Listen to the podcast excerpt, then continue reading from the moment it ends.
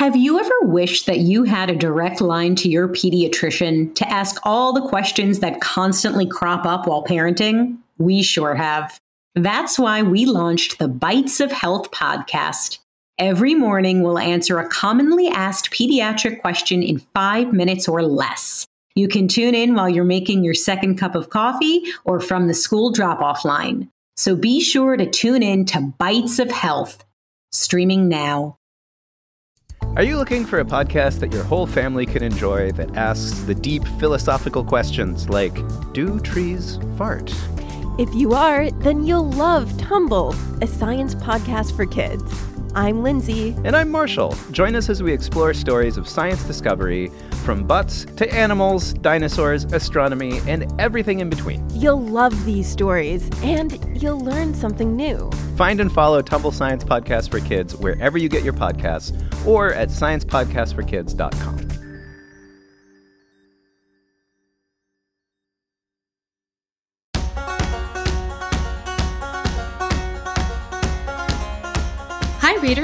Welcome to Reading Bug Adventures, created, written, and produced by The Reading Bug, our family owned children's bookstore in California.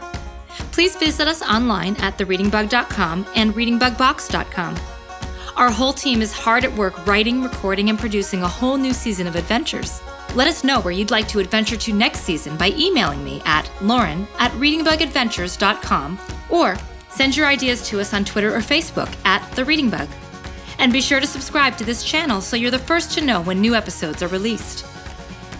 While we all wait for new adventures, we wanted to introduce you to some great authors in bonus episodes like this one.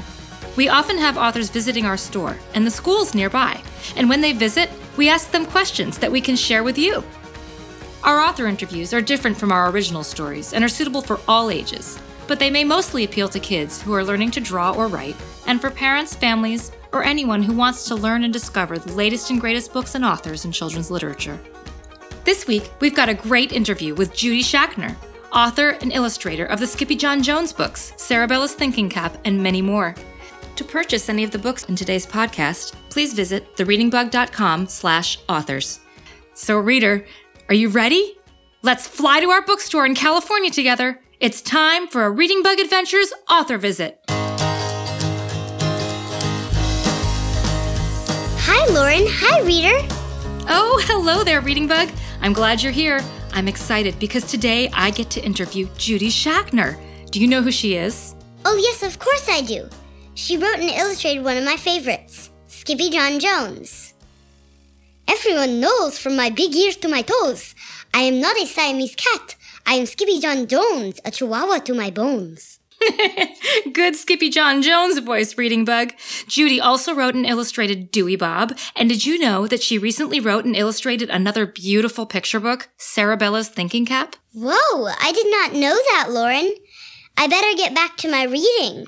I'll talk to you later, right after I buy a copy of Sarabella's Thinking Cap from the Reading Bug, my local independent bookstore.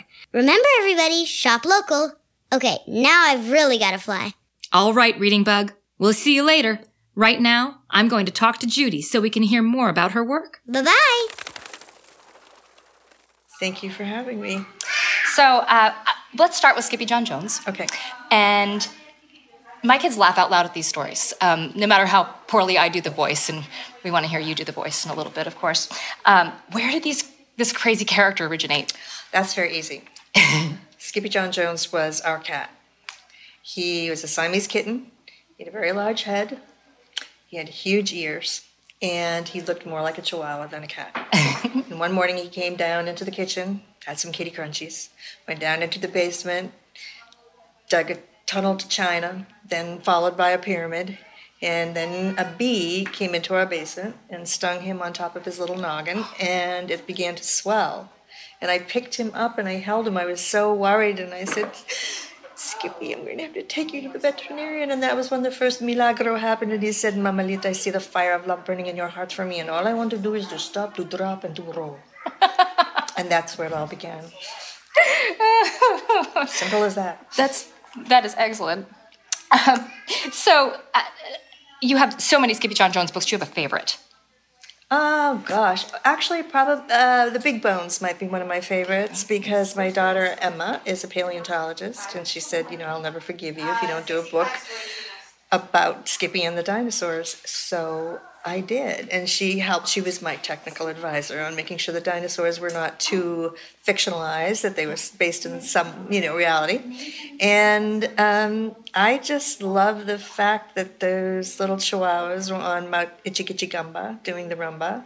And there's that whole crazy. Um, I don't know if you've read Big Bones yet, but there's a really crazy, uh, strange chant in it. and I really remember doing that, just really just standing on my head to get it right. Uh-huh. So I, that's one of it is one of my favorites. You know, the Team Éxito, and he you know makes a big Jurassic bark, and uh, so I'd say that was one of my favorites. Excellent. Snow White is not is one of my favorites. I like too. Snow White too. That's a nice Yeah, one. I, especially, Snow I like the cover on that as well. I love Little Face, Yeah, and the CD It's included in this one is always great. I love. yeah, and my daughter. Sarah did the uh, little bit of music. That's a little skippy, fluffy, fuzzy little theme. That's Oh. Sarah. That's Sarabella. That's actually Sarah Bella wrote that music. That's so neat. So, um, you've been visiting schools throughout the country for many years, uh, Twenty six years. 26 years. So, what, well, okay, you need to tell me a little bit about, about uh, Antonio Banderas. Antonio Banderas. Yes. He's the love of my life. um, he is also the voice of the Nasonex bee. I have made many thousands of people say Nasonex, and nobody knows why they're saying it, but when they say it, oh yes, they know. so, um, Skippy also, around the time that um, I used to go to schools and talk about my cat, and if there was this, you know, a, a Latino population, population in the schools, then whenever I spoke just a little bit of Spanish to mm-hmm. those children, they were they brightened up. And I used to just tell a story about Skippy and how you know he spoke to me in a, with a Spanish accent. I studied Spanish in high school. I remember about ten words, but I've always had a good ear for for the sound of languages, mm-hmm. and I loved you know, pretending to speak. And Skippy's four years old. He thinks he speaks Spanish. I know he doesn't really speak Spanish. Some people get mad at me because um, they think that I am making fun of them, and I'm not. It's all about a cat who feels more comfortable with a band of chihuahuas than he does with his sisters and his mother. She's a single parent. She was briefly married to Tom Jones. He wrote What's New Pussycat just for her. And, uh, you know, like tomcats, they leave their litters. So she works hard to raise her little kittens. But Skippy looks at his sisters. They have small heads. He has a big head. And he believes, you know, I'm not a Siamese cat, I'm a chihuahua. So Antonio Banderas, at the time that I was telling this story in school, when I would before it was a book, mm-hmm. we watched Zorro. And Zorro was my favorite television show, Disney television show when I was a little kid, mm-hmm. back in the fifties, and I guess the sixties. And um, and then of course I'm watching Zorro with my family, and I hear Antonio Banderas say, "I'm a great sword fighter," and I just thought, "Oh my gosh, I need to be." Well, Skippy began sounding like like him. Mm-hmm. So when I spoke to my cat, he spoke to me as, "Oh yes." Does, oh yeah. does Antonio, oh, Antonio know this?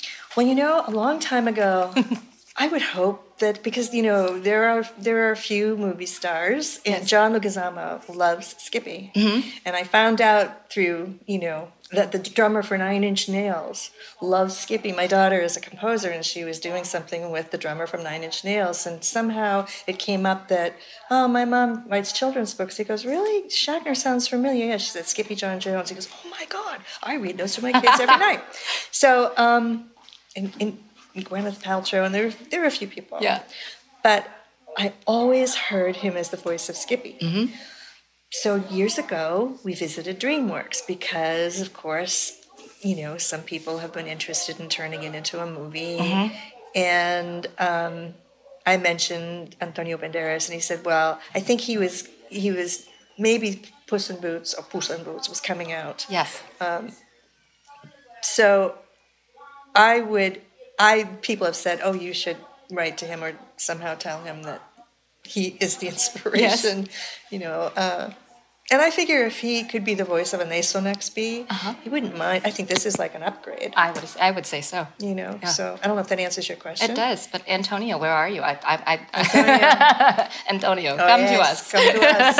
I will say Nasonex to you. So let's talk about some of your other books. Um, Dewey Bob. Dewey's a collector. He is. Now, go ahead. collector. Dewey, what, what- No, he's a collector of mainly of, of buttons and the lost and tossed things of the world. Mm-hmm. So his favorite shopping place is at the dump.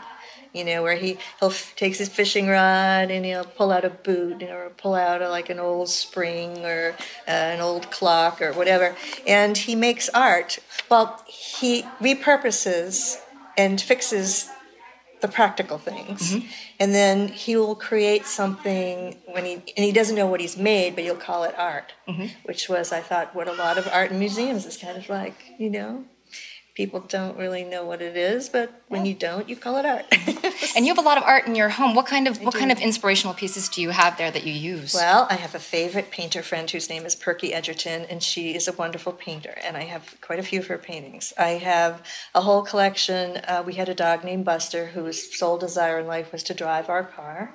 Uh, he would spend sometimes eight hours in the car. We couldn't get him out, not even with a piece of steak. And he would tremble when you came near. He was an adopted pit bull. He was white with a round circle, round circle around his eye. Um, and uh, what was I saying?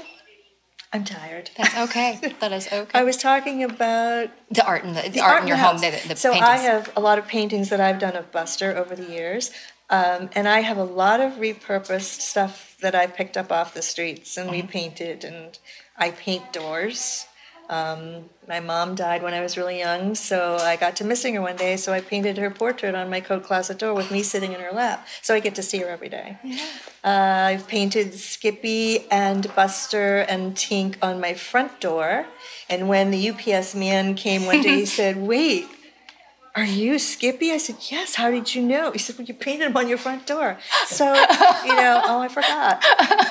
Yeah, so I, you know, I have collections. I- collect. I have a huge collection of buttons, and I wanted to use my buttons somehow in this book. So Dewey's kind of like me. Um, he's also somewhat of an introvert. He spends his time alone until he realizes he's missing the best collection of the world, and that would be friends. Wow. So let's move on to Sarabella because this is your brand new book. My brand new book. And it's very, very beautiful. I think the art is my favorite of all of your books. Thank you. Um, there's a few pages, especially the whale and um, the elephant, that are my two absolute favorites. Mm-hmm. Thank you. Um, and um, for viewers um, on our Instagram page at readingbugbox.com or at readingbugbox, you can actually view a picture of our full window display with all of Judy's work. Which is it. the most beautiful window display I have ever seen. Thank It you. is sparkly. It is sparkly. It has the pictures from the book.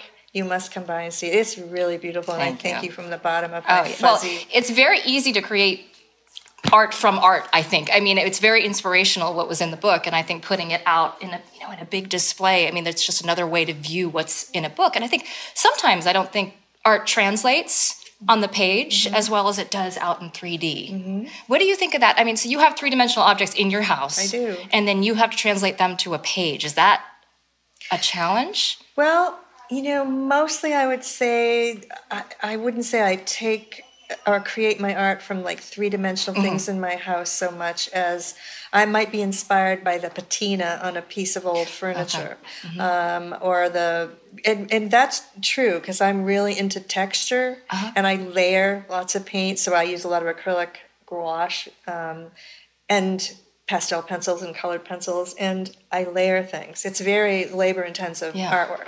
So I'm really excited by old furniture with old beautiful patinas and colors coming through the you know the top coat. So um, that's probably. But in Dewey, a lot of the buttons, um, those are some of those are my real buttons. So I I made a you know photocopy of. I spread my buttons on a on, out on a piece of paper, and I photographed them and made a copy of them, and then I um, I painted buttons too. So, um, but mostly it comes out of my head. It's just kind of stuff that you know lives in a corner in the back of my brain. Yeah. I open the door. Come on. Oh, one more story we have to talk about. What?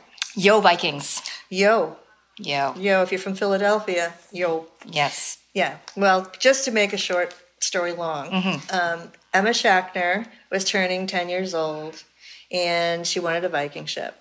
And because she had learned about Eric the Red, and she had she that was her Viking in school. She learned that the, the Vikings landed in America 500 years before Christopher Columbus. Didn't understand why we didn't get October 9th off, which was Leif Erikson's birthday. Why do we get Christopher Columbus Day? She used to wear a shirt to school that said Leif landed first. And you know, yeah. So she wanted a Viking ship for her birthday. It makes sense. She didn't want a Lego kit. She didn't want to like one of those swing sets in the backyard that looked like a ship. She wanted a real Viking ship. Well, Life is Stranger Than Fiction. There was an advertisement in the Sunday paper, Philadelphia Inquirer. It said, um, Viking ship for sale, buy or, or burn. 29 foot Viking ship uh, owned by a little old Norse woman who took it out on weekend raiding parties. And they went on to say went on to say that if they didn't sell it, they were going to burn it in the Schuylkill River, give it a Viking funeral. It was seven thousand dollars a best offer. My husband showed it to Emma. Emma saw best offer. She convinced her little sister to shake out the piggy bank. They came up with $108, some nickels, dimes, and quarters. They wrote a very funny letter decorated with Viking ships. Sarah wrote Ina and Inga all over it. And, um, and Emma said, Whatever you do, don't burn the boat. It would be a waste. Long live Odin. Send it to us. We can't afford it, but here. And she put in a little fox tooth and a baseball card to sweeten the deal. well, nobody else made an offer for the ship and we ended up with a 29 foot Viking ship in our backyard. And one day there was a knock at my door, and this burly truck driver was at the door, and he said, uh, Philadelphia. Yo, uh, lady, is that a Viking ship in your backyard? Because the dragon's head stuck up way over the tr- of the bushes, and I said, "Yes." Said, "You mind if I go out and climb on it?" I said, "No, go ahead." So I ran to my journal as he ran to the boat, and I wrote "Yo Vikings," and I knew, you know, my kids were grown by that time. I knew that one day I would have to write that story. And the strangest, and which I didn't tell today, and no one believes the story. Kids say that's not real until I show them the real ship, and then they go, "Whoa!" Well, my daughters had gone off to school and their adventures. Mm-hmm. And when the ship got old and too decrepit, we gave it a Viking burial in the front yard. And we had this fern garden. And so there was a mound in our front yard. And I planted the tail on one end. And sometimes I put the dragon's head on the other. This time, I just, this day, I had just had the tail. And there was another knock on my door. And we had new neighbors from Norway, big, strapping blonde man. And he goes, I'm your new neighbor. How do you do? I'm Sven. And he said, Yeah, is that a Viking ship you have buried in your front yard? And I said, As a matter of fact, it is. He said, Well, I'm a shipbuilder. And he said, My papa was a shipbuilder, my grandfather. I'm a Viking man. And he said, I cannot believe I moved next door to a Viking ship, you know, mound. I said, Yes, you have moved into a strange neighborhood. So, um, but my, my girls were always grateful. They always said, Mom, you know, giving us that ship made us realize you can go for your dreams. And it's the truth. Put a little elbow grease, you know? I told you my great grandmother was Mr. was Ralph Waldo Emerson- Emerson's right. cook, Yes. cook, and I wrote Mr. Emerson's cook. And That's then right. my very first book was uh, about Willie and May, about my great aunt May and her little bird Willie who sat on her fuzzy gray head. And without her help, we wouldn't. We would have had some rough times. So, um, so I, that was my first book. But I illustrated three books for Donna Jo Napoli. Um, and Laura McGee Kvasnosky. I did her first picture book, which I think she should have illustrated because I think she's a wonderful illustrator. Um, and I illustrated a book for Alison Jackson. I know an old lady who swallowed a pie. Uh huh. Yeah. Um, and I, wow, this was wonderful. I got to illustrate Lloyd Alexander's very last picture book before he died. And it was a folk tale called um, How the Cat Swallowed Thunder. So, but in between, you know, And in between I lied to all an editor this. and said I could write, and then you, there you have it. Pretty sure you can write. I don't. Pretty well, sure. if you can tell a good story. Yes. You don't know how to use, have to use the semicolon. Uh, semicolon. Um, let me say that again. You do not know how. You do not have to know how to use a semicolon. Mm-hmm. But you, if you can tell a good story, and most kids can tell good stories. They go on and on and on. That's all you need. Imagination. So every book starts Oh. with a notebook. Every book I do begins with what I call a character Bible. I'm not a religious person, but I believe in this Yes. book. So, character Bibles. I u- my books are all character driven. So I usually have a character in mind, and but I I'm not a trained writer. I'm really professional eight year old. So um, I, I don't call myself a confident writer. So I'm very scared when an editor tells me, you know, well, I've got to begin a new book. A white sheet of paper is the most frightening thing of all uh-huh. for a writer to just, well, not for me, to just start writing down a story. Mm-hmm. So this way, I don't really know where the story is going to go. Mm-hmm. And these books are just free form, intuitive collage. Um, I'll spend time trying to sketch a character. I don't know how she's going to, you know, I don't want to do a portrait of my daughter. This is a book about my daughter, Sarabella, and a little bit of me, especially our personalities. So I'm not looking to do a portrait. I'm just looking to create a character. I invited Frida Kahlo to paint on Sarabella's thinking cap here. but um, so I cut things out of magazines. I cut things out of newspapers. I might find a quote. What does that quote say? Can you read that?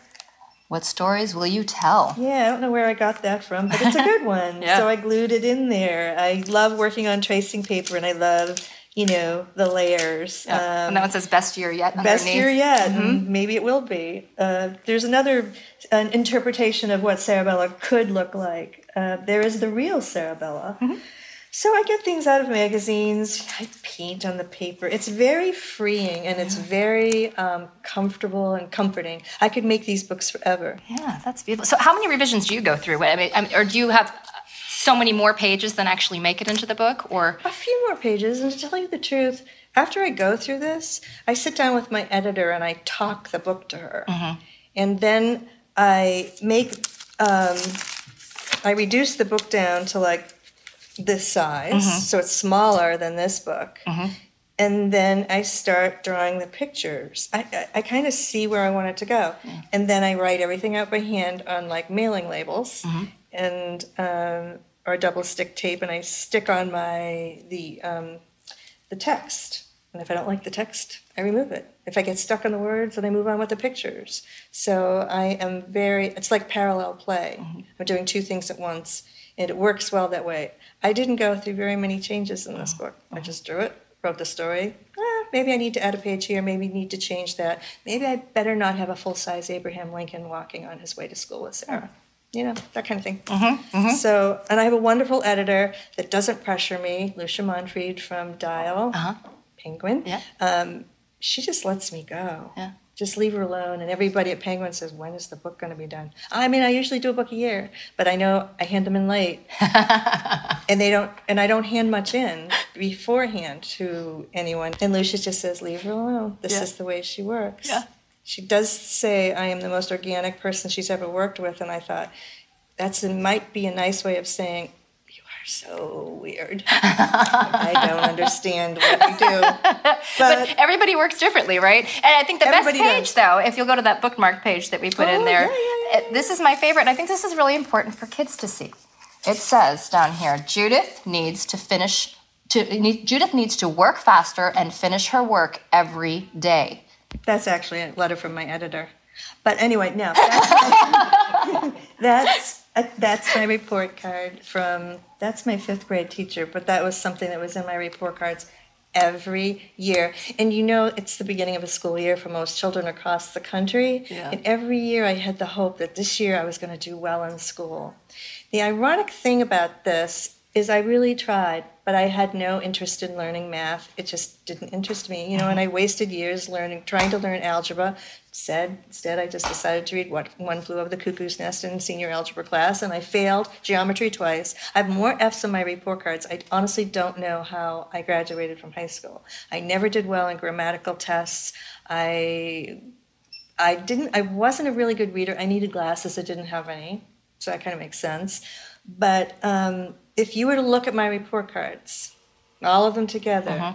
you would not think that that person was going to go anywhere in mm-hmm. life. Mm-hmm. The good thing is you're not the sum total of your grades. Mm-hmm. That's the important thing to remember. There are other important lessons to learn. For me, it was taking care of a sick, sick mother, very sick mother.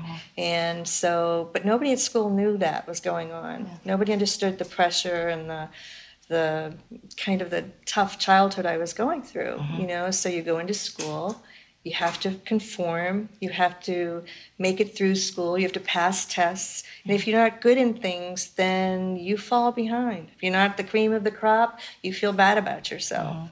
Um, so uh, all of those notes, you know, after a certain point, they got to me, and it's like, but I was visiting a school in my mid 50s. So that was, I'm in my mid 60s now. So I was doing an auditorium visit, and a little third grade boy raised his hand, first question, and he said, Judy Schachner. He gave me three syllables in my last name, which I like. Yes. Schachner. Schachner. Yes. So he said, Do you have ADHD?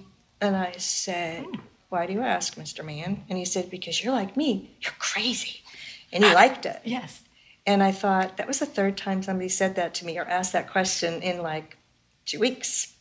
So I went to a doctor and I said I was diagnosed with having ADHD by a third grade boy in Pennsylvania. And she was British. She looked a lot like the woman who was the game show host of You Are the Weakest Link. Mm-hmm. I used to make her mm-hmm. say that to me every time I left the office. and I said, You know, he said I had ADHD. And she said, I've never tested you. And I said, No, you have not. She tested me off the charts, explained my whole life and why I could never finish anything. And so when I signed my first contract to finish a book, scared me to death because I thought, Because you don't finish anything. I don't. I, I finished making two girls. yeah. but um, so yeah, I, I mean, the great thing about school visits and talking to kids is that I can tell them you don't have to be the best in your class to have a successful life, because so much of what you learn, and also. I would bring home bad report cards all the time. Mm-hmm. And my parents always said to me, Did you try your hardest? And I'd say, Yeah. but they said, Were you good? It's like, yeah, I was good. And that was the most important thing to them. You're a good person. That's the most important thing. When my children were growing up and I was a mom, it made me feel so comforted to know that I was not the best student. Mm-hmm. I wasn't in fancy clubs. I didn't have we didn't have any money to take fancy lessons or anything. But what made me feel good is that if my kids struggled in a way or they weren't the best at something, doesn't mean they weren't going to be good in life. So it's not all about the report cards. There's more to learn than just read and write and arithmetic. And, and thinking differently can create all of this and more. yeah, I mean, and, and thank goodness for, you know, I was talking to kids. I found, um, I found a quote the other.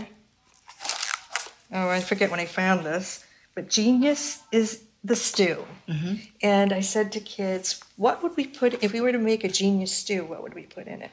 And so one kid said, We'd put I- Albert Einstein in it. It's like, mm-hmm. yeah, I'd put Albert Einstein's socks in it. You know, that mm-hmm. would be delicious. So we were coming up with all these things that makes genius. And what does make a genius? I mean, Albert Einstein had an incredible imagination. Mm-hmm. And he wasn't so, I don't think he was very verbal for a long time. I don't think he mm-hmm. spoke until he was four years old. I think it was four, right? Yeah. Something like yeah. that. So, you know, um, as I say, if you were to look at me on paper, you wouldn't put any money on me. But I just drew all the time. Yeah. And if you do something enough, if you mm-hmm. do it every day, and you do it with a lot of love, then perhaps you will grow up to be the thing that you, or do the thing that you love. And most mm-hmm. frequently, kids who find something early, mm-hmm. they, you know, Emma, um, my oldest daughter, picked up a fish, a dead fish, in a pond when she was two, and she was fascinated by it and rubbed its little eyeballs. Showed it to two old women on the beach, which scared them, uh-huh. and I thought there's a future there. you know, she's a paleontologist. Yep. It made sense. Never know. Right. Yeah. Well, thank you again. And again, the new book is Sarabella's Thinking Cap, and you can purchase that at thereadingbug.com and many other great independent bookstores across the country. Judy Schachner, thank you so much. Thank you. You're a wonderful interviewer. Wonderful story. Oh, Reading Bug, you're back. What did you think? I think you're a great interviewer too, Lauren. no, not about me. What did you think about Judy and Sarabella's thinking cap? Oh, I love it, of course. I love the story and I love the art. It made me believe that I can do anything. What's really neat is that it's so different from the silliness of Skippyjon Jones or the cuteness of Dewey Bob. I'm amazed how one author can write and illustrate in such different styles. It makes me want to practice my own illustrations for our next Reading Bug adventure. That sounds like a great idea, Reading Bug. Thanks for joining me for this Reading Bug Adventures author visit. We'll see you next time. To purchase any of the books you've heard about in today's podcast, please visit thereadingbug.com slash authors. Our Author Visits podcast is produced by The Reading Bug, our family-owned children's bookstore in California, and sound mixing and mastering is done by the team at Resonate Recordings. To learn more about us, visit thereadingbug.com. And to get great books picked by independent bookstore experts at the Reading Bug, like me, and shipped monthly to your doorstep, visit readingbugbox.com. Reading Bug Box offers a personalized selection of great books based on each child's unique age and interests and reading level. Exciting and engaging children at every age with great literature and exclusive content like games, craft ideas, author signed copies, and more. It's the kind of subscription service that only an independent bookstore can provide. For photos and fun details about our boxes, follow us on social media at Reading Bug Box. A very special thanks to Judy Schachner, to the entire staff of The Reading Bug, and to you, our listeners. If you like what you heard today, be sure to tune in again when we interview Caldecott winner Dan Santat and Aaron Reynolds with their new collaboration, Dude. And for original stories with music, be sure to tune into our episodes of Reading Bug Adventures, a story podcast by us for kids ages 2 to 9. Season 1 episodes are available now, and Season 2 is on the way. See you soon.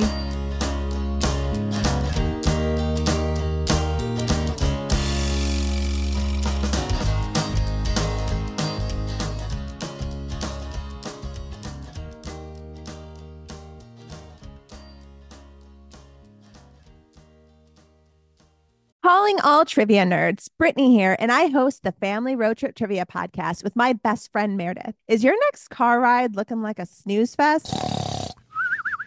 We've got the cure. Three rounds of awesome trivia every week. Harry Potter, Disney, science, sports, you name it. No more silent car troubles. The Family Road Trip Trivia podcast. Connect, laugh, and learn with your kids, big and small. New episodes every week wherever you get your podcasts. Search for the Family Road Trip Trivia Podcast.